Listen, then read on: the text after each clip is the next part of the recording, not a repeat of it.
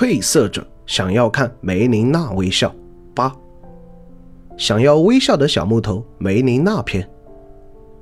转载自小黑盒作者。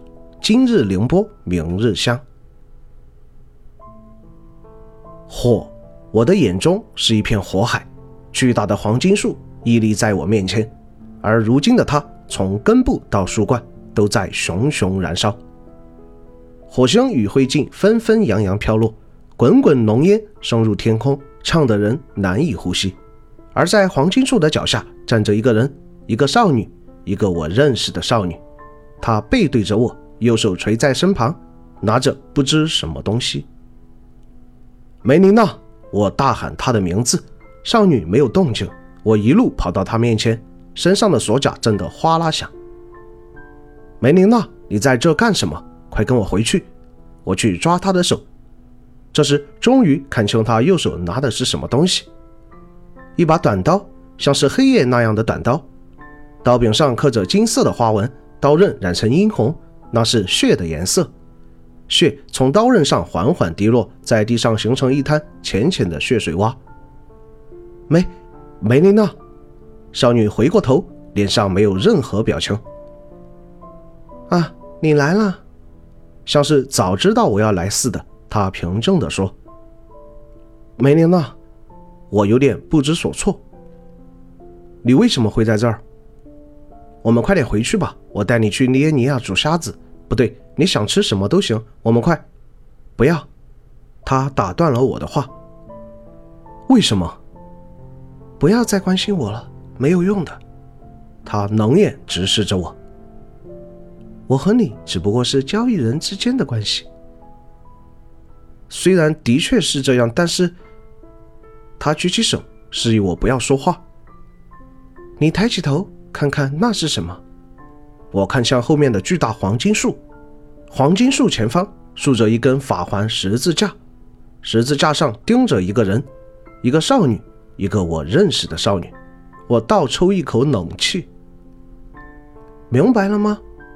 眼前的少女表情依然平静，简直有点可怕。我盯着十字架上的少女，又看看眼前的少女，以及她手中沾血的刀。梅琳娜，你没错，我杀了自己。语气毫无波澜，像是在说一件与自己无关的事。我感觉头脑有些混乱，不禁按住额头。这种反应也很正常。准确的说，被杀的是过去的我，而现在的我不会再感到任何的悲喜。他转过身去，请回吧，不要再来这里了。冷冷的下了逐客令，头顶上的巨大黄金树仍在不停燃烧，发出轰然巨响。等一下，现在是什么情况？我怎么会在这儿？而他又为什么要杀死自己？为什么会出现两个梅琳娜？好像触电一般，我突然想起来，这里是梅琳娜的梦境，而我闯入了他的梦境当中。这一片火海，炭红的天空，死在十字架上的少女。刀刃滴落的鲜血，以及冷冷的木偶一般的梦境主人西格蒙德·弗洛伊德是交界地之外的一位梦境学者。他曾说过，梦境是愿望的满足。他认为梦是我们心海中所谓无意识活动的某种具象化或抽象化表现。也就是说，通过梦境。我们可以一览无余人类隐藏在平静表面下的真实愿望。我想起百智爵士的话，如果这段话是真的，也就是说梅琳娜并没有杀死自己，没有人能杀死过去的自己，他只是希望杀死他，而他则在他的逼迫下正在逐渐死去。他还有救，但是如果不快一点的话，我深呼吸，重新整理好思绪。不是这样的，你说什么？他再次回过头。你并不是再也不能感到悲喜，这只是你的一厢情愿。你依然会笑，依然会哭。如果我拥抱你，能听到你的心脏依然会突突的跳动。被杀死的不是过去的你，人是不能杀死自己还继续活着的，那就是你。你们本来就是一体的。不要徒劳了。你根本什么都不懂。”他不耐烦地说。我笑了，这是个好兆头，这表明他还有情绪。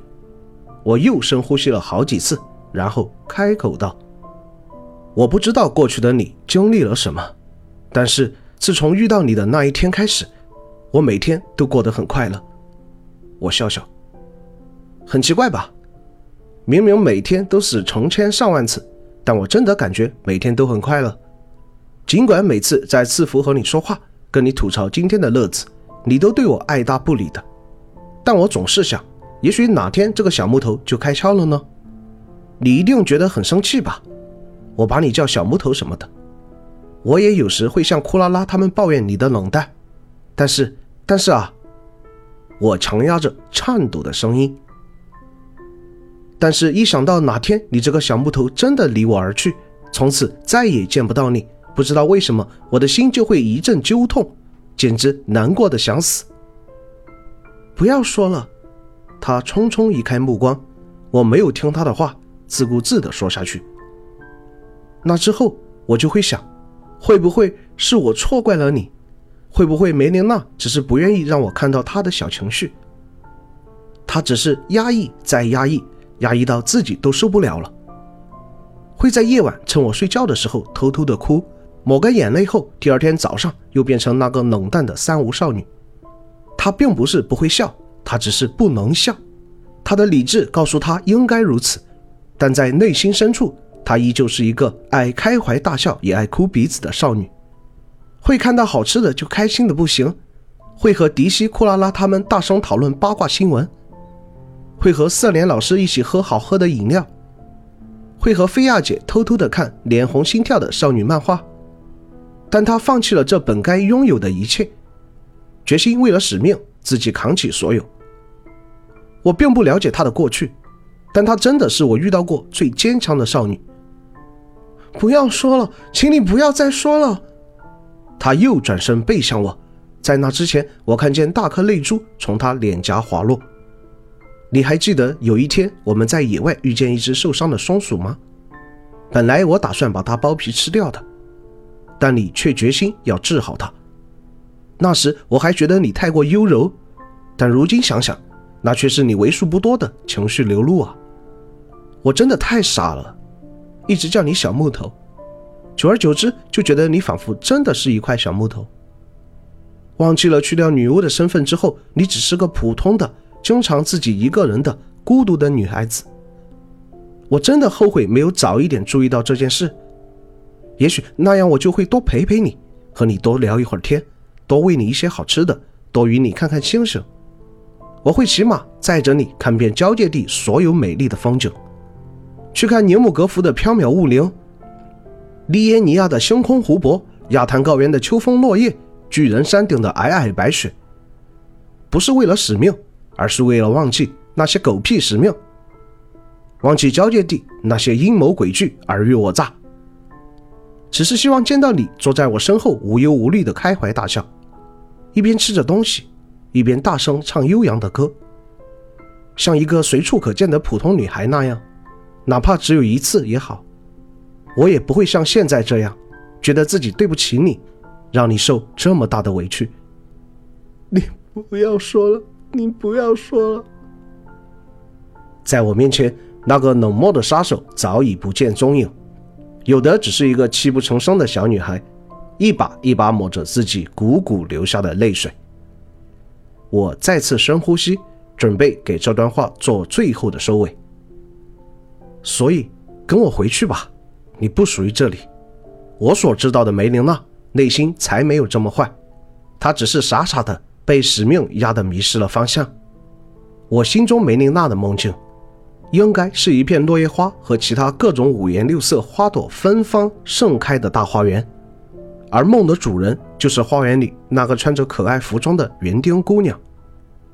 我笑着拿过她手中的刀，丢到一边，擦了擦她脸上的泪水。好了好了，不要哭了，有我在呢。今后的旅途，我也会一直陪着你，因为啊，我怕哪天离开了我，傻傻的小木头又迷失了方向，最后还得由我找到他，带他回家。但是呢。我刮了一下他小巧的鼻梁。不管你迷了几回路，一百次也好，一千次也罢，我也会毫不迟疑赌上性命找到你。说好了陪你走到旅途最后，那就无论如何都要说话算话。他的情感终于爆发，趴在我肩头嚎啕大哭起来。我紧紧地搂住他，生怕一旦松手，他就会离我而去似的。在我身前。巨大的黄金树开始摇摇欲坠。不仅如此，我所在的空间、脚下的地面、头顶的天空都在剧烈晃动，仿佛一场大地震的前波，又像是末日前夕的景象。尽管如此，我还是抱住她不撒手。少女依旧趴在我肩头嚎啕大哭，我的肩胛一片湿润。这时，我突然想到了什么，推开了她的身子，她不知所措地看着我。地震仍在继续，但周围的一切已经听不到也看不到了，除了面前柔弱无骨的娇小少女，以及她那娇艳欲滴的樱唇。被一股不可抗力驱使着，我吻了上去。大脑像是通了电，嘴唇传来了别样的触感，好软，像是果冻一样。他起先有些抗拒，不过马上就顺从了我，双手交叉搂住我的腰。地震越演越烈，地面开始开裂下沉，巨大的火球从树上落下，伴随燃烧的枝干砸到地面，引发剧烈爆炸。十字架上的少女尸体咔嚓一声掉到地上，化作飞灰消失不见。我继续吻着，舌尖触碰到她的泪水，味道咸咸的。她紧紧抱住我，用手勾住我的脖子。我抚摸着她柔顺的巧克力色的短发，巧克力味的女孩，我想有些苦，但又那么甜美。就在这时，伴随一声巨响，地面撕开一道巨大的鸿沟，我眼前的世界彻底崩毁。黄金树轰然倒塌，陷入地底裂缝中，被黑暗吞没。在我们的头顶上，各种碎裂物接二连三砸落，燃起永不熄灭的大火。梦境开始解体，我紧紧抱着梅琳娜，梅琳娜也紧紧抱着我，我们两个吻着彼此的唇，共同跌入深邃无底的黑暗。